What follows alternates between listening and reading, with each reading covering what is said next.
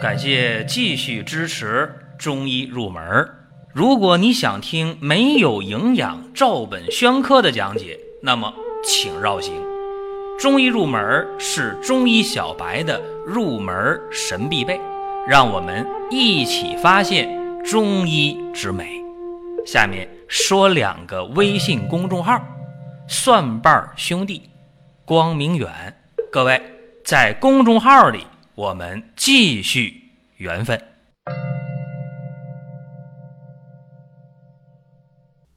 今天给各位说说人参补五脏啊，这个话题实质上以前给大家也讲过，说人参呢，确确实实它能列为本经上品啊，《神农本草经》当中把它列为上品，这里边一定是有深刻的道理的。因为人参呢，它是补五脏、安精神、定魂魄、止惊悸、除邪气、明目、开心、益智，说久服轻身延年呐。而且张仲景在《伤寒杂病论》当中用人参一共用了有七十六个地方。大家可能不知道啊，在这个《伤寒杂病论》当中，《伤寒》当中。一共有三百多条条文，一百多个方子，这里边用人参呢就七十六个，出现在了四十二个方剂当中。所以说啊，这个人参的地位还真的就挺高的。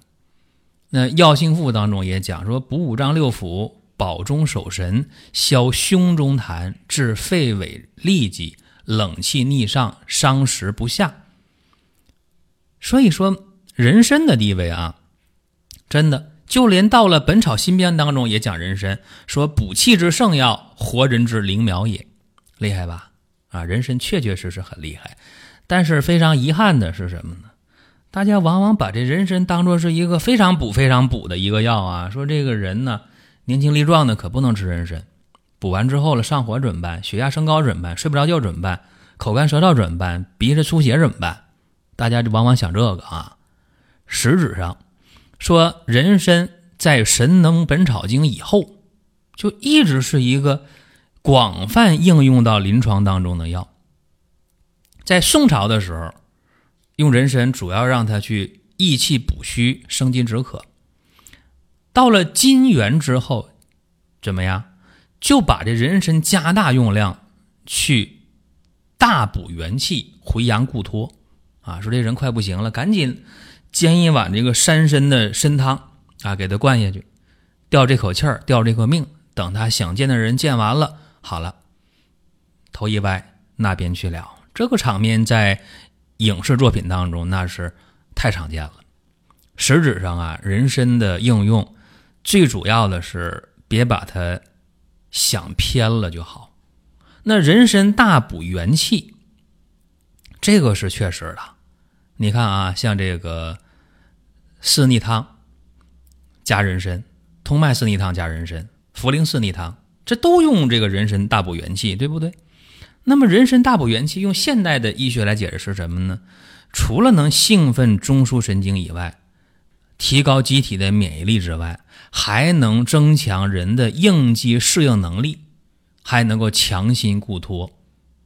那如果人参配上干姜啊、桂枝啊。包括配上那个附子啊，就能够补气回阳。还有一点啊，就是刚才我说的人参单独去煎啊，用那个山参十五到三十克煎浓汁儿，叫独参汤，就能够吊那口气儿啊，真的就能够续命。但是今天我们说了，那个老山参是咱普通人吃的吗？有人说，那我有钱还买不到吗？对，有钱。都不见得能买到那个老山参，这个是很现实的啊。所以今天大家能买到林下参啊，就价格很高了啊。买到原参，够六年生的原参，普通老百姓去用，真的就非常不错。用的话，第一个品质够了，人参皂带的量够了，再一个你不会吃亏上当啊，你就一门心思的去买那个老山参。坏了，不一定就得吃多大亏啊！我刚才已经讲了，说老山参不是普通人能买到的啊，这大家要知道，那得靠什么呢？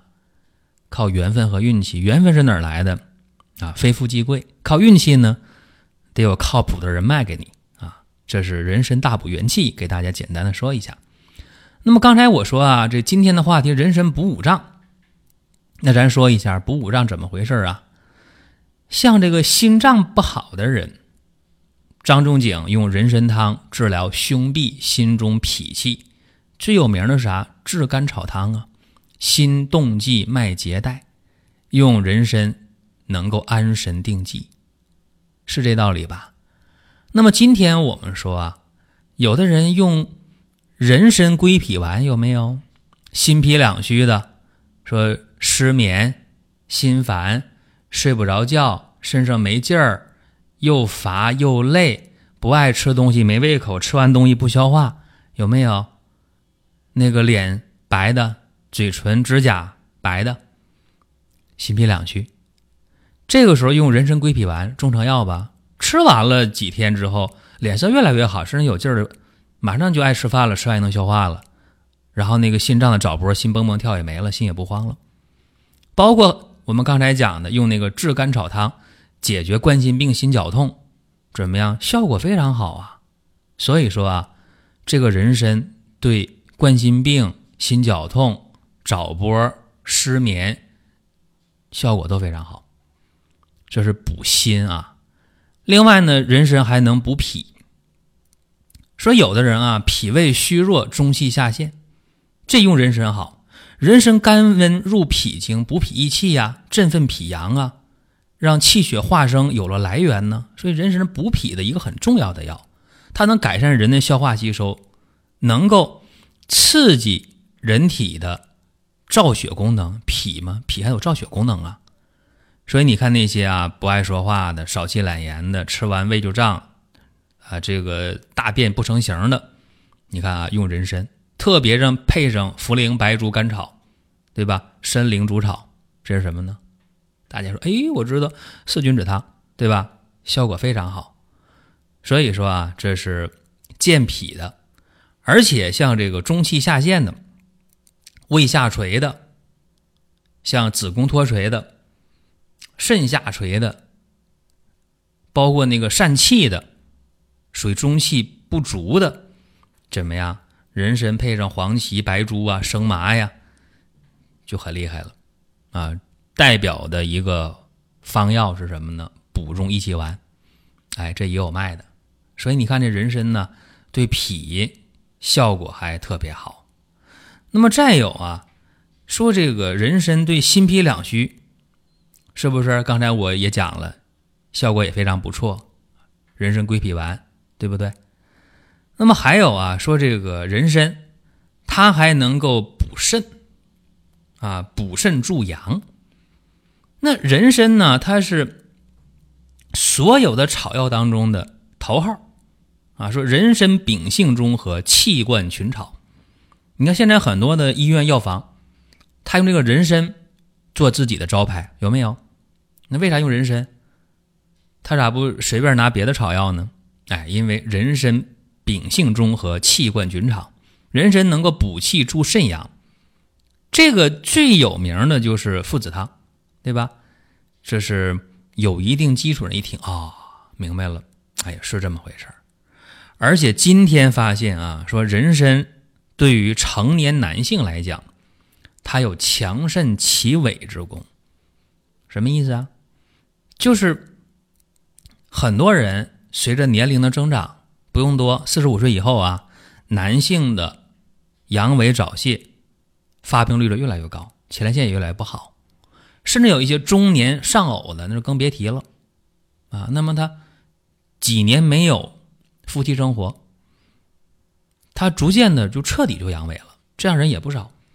还有今天酗酒的、酒精中毒性阳痿的，这些问题啊，用上人参的话，不但能够改善晨勃，能够解决阳痿，还能解决早泄啊，有这样的一个功能。所以人参呢，少量的、频繁的去用，每天用上两到三颗，确确实实是一个补肾助阳、齐胃的这么一个好办法。那么还有啊，说这个肺啊，说人参能够补肺定喘，为啥呢？因为人参益肺气而充百脉呀，大补肺中之元气。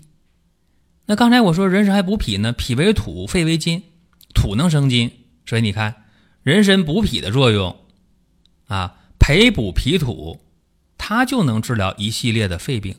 这个用的最好的是医圣张仲景，用的很多的方法啊，都是有这个。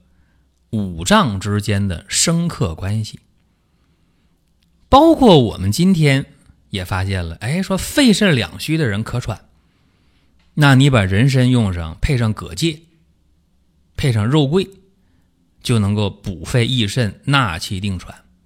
而且近些年的研究也发现啊，一看论文看多了就总结出来了，说对于这个老慢支、气管炎、肺气肿、肺心病，说喘呐、咳呀。长期的用人参，小量人参，每天两到三颗的用，哎，都有很好的作用。呃，再有一点呢，我想说啊，就是人参呢，它有一个益气生津的功能，叫生津止渴吧，补气益阴。《神的本草经》讲过啊，说止消渴。那《本草纲目》也说止渴生津液。那这个今天呢？我们在用的过程当中，就发现了，说有的人啊，他是吐泻以后，体内的水电解质紊乱脱水了。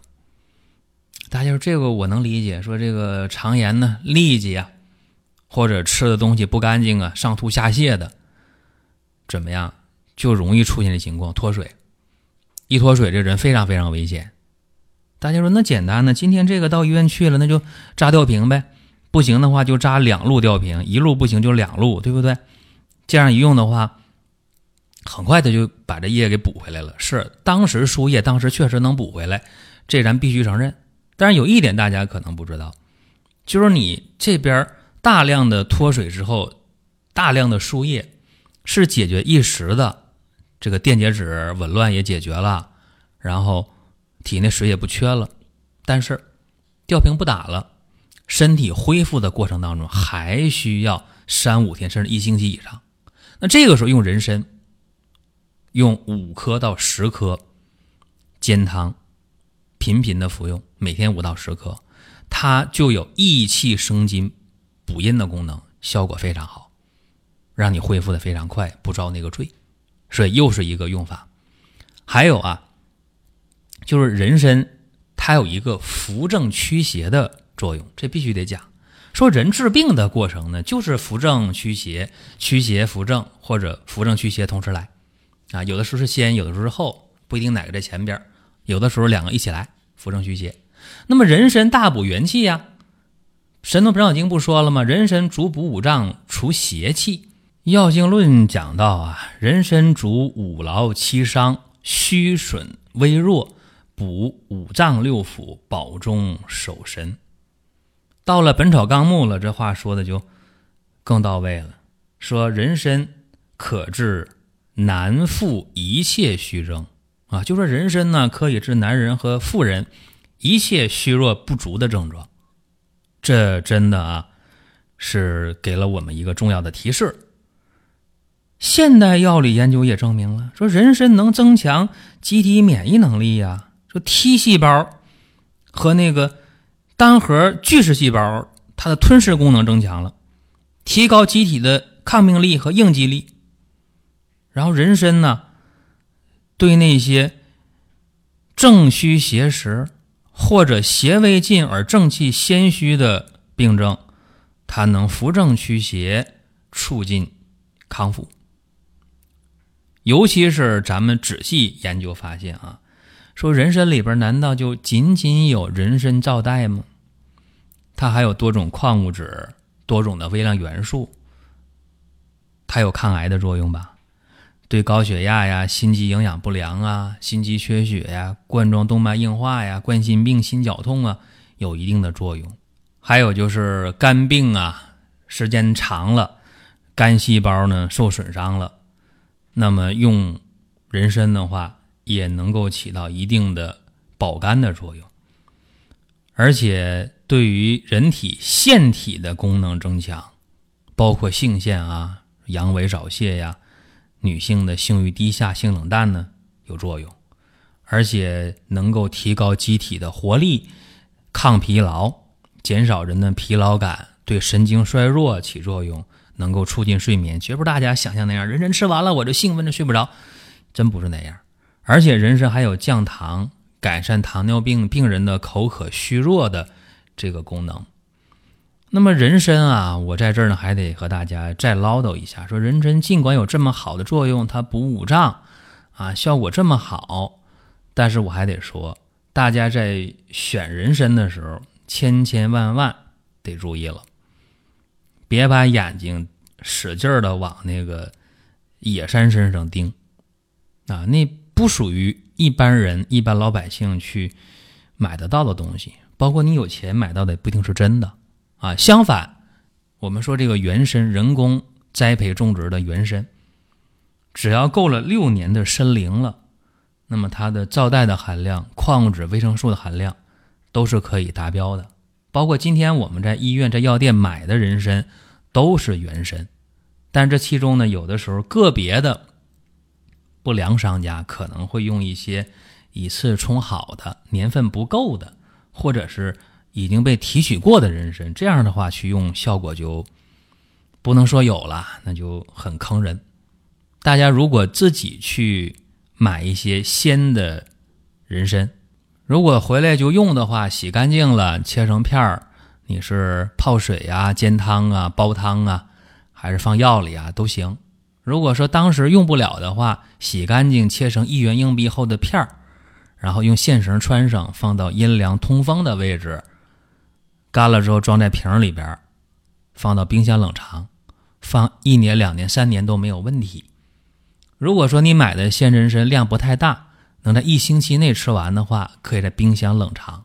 但是这个鲜人参千万不要冷冻啊，冷冻的话是不行的。这是今天咱们讲内容，大家可以到商城当中抓紧去下单。二零一八年的鲜人参已经上市了，时间有限啊，过了这个季节。鲜人参就没有了，多的不说，下一期我们接着聊。下面说两个微信公众号：蒜瓣兄弟、光明远。各位在公众号里，我们继续缘分。